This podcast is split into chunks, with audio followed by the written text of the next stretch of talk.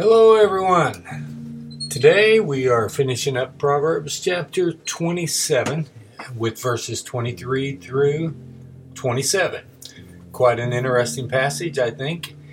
Here's what it says Know well the condition of your flocks and give attention to your herds, for riches do not last forever. And does a crown endure to all generations? When the grass is gone and the new growth appears, and the vegetation of the mountains is gathered, the lambs will provide your clothing, and the goats the price of a field. There will be enough goat's milk for your food, for the food of your household, and maintenance for your girls.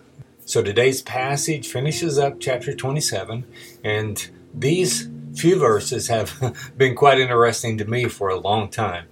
But before we focus on that, let's think about the placement in this chapter. Throughout the chapter, Solomon he speaks of uh, varied matters of the heart of mankind, how the hearts of man can sharpen one another with uh, good discourse. He talked about that. He he also talked about how the eyes of a man are never satisfied, which surely references the state of the heart, right? And he talked about how man's heart reflects who he is, like water reflects or mirrors his face. And then finally, Solomon talked about how praise and how we respond to praise kind of tells us how our the condition of our heart as well, and how praise can actually come to crush others, but it can purify others as well which seems to relate to humility and pride within our hearts, right? So let's look closer at today's text now and see if there's a link to the heart. And uh, well, the first passage talks about how nothing lasts forever, okay? Uh, let me read that.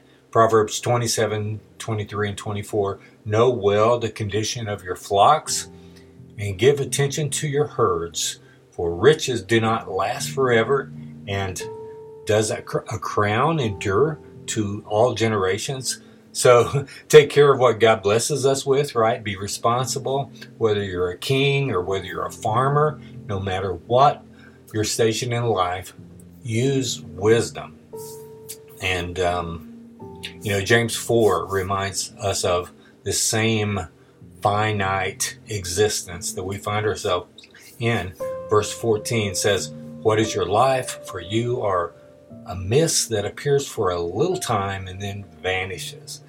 And also Psalms 39, beginning with verse 4. Uh, check this out.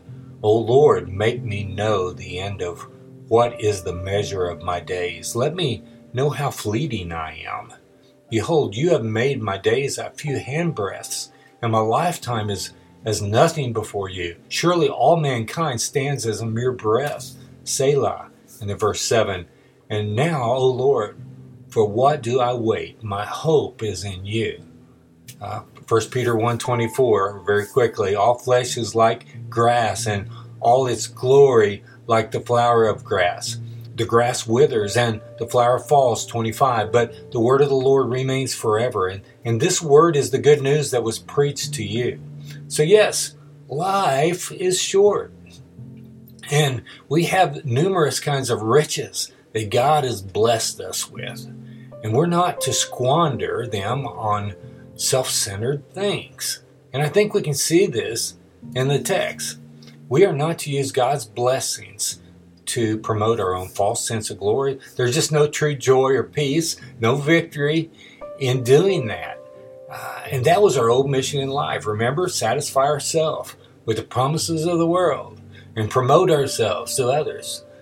So, spending the blessings God has given us on self glory causes any riches to be wasted, right?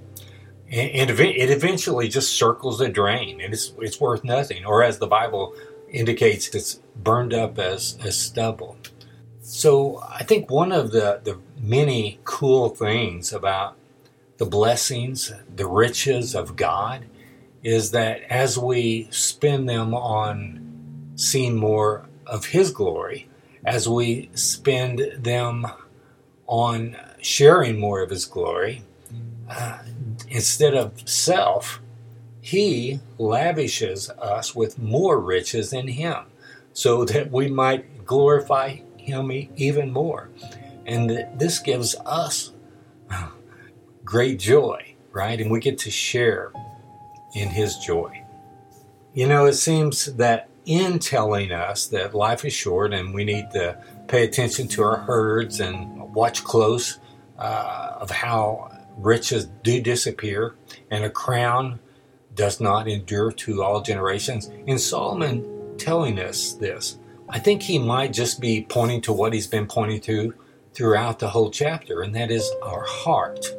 Um, pay attention to your heart. Guard your heart. Guard it with wisdom. This is where your greatest riches are kept. And I think he's saying, let the riches that God blesses you with be so great that you can eventually pass them down to many generations, to as many as possible. Um, that would be our legacy in Christ for His glory. So, so pay close attention to them while while you got them, and hand them down to your children, because likely somewhere down the line, your descendants are going to stray. So you want your legacy, your example, to go as far as it can. Pay close attention. Psalms 90, verse 12 says, So teach us to number our days that we may get a heart of wisdom. So, now in closing, let's um, return to the last part of today's passage, beginning with verse 25. When the grass is gone and the new growth appears, and the vegetation of the mountains is gathered, the lambs will provide your clothing, and the goats the price of a field. There will be enough goat's milk for your food, for the food of your household, and the maintenance for your girls. So, this is the part of the passage that is really beautiful in the way it's written. I think it flows like poetry, kind of. But to what does it refer? No, I, I can't really say I have all the answers to this, but if Solomon is continuing with the theme of the chapter um, and this passage for today, it seems he's pointing us to the blessings of God in a physical world, right? But again, there is also a spiritual parallel to this, I believe, for us, for application. And the extreme example he gives is with a person who has nothing but what God has given him in creation, right? And if this person who has nothing but the land and his family, if this person has a heart for God and he glorifies him with the blessings God's given him, instead of squandering them for his own glory, his time and his energy. Uh, then he and his household are rich, right? In that they, they're fed and they're clothed and they're maintained and they're satisfied.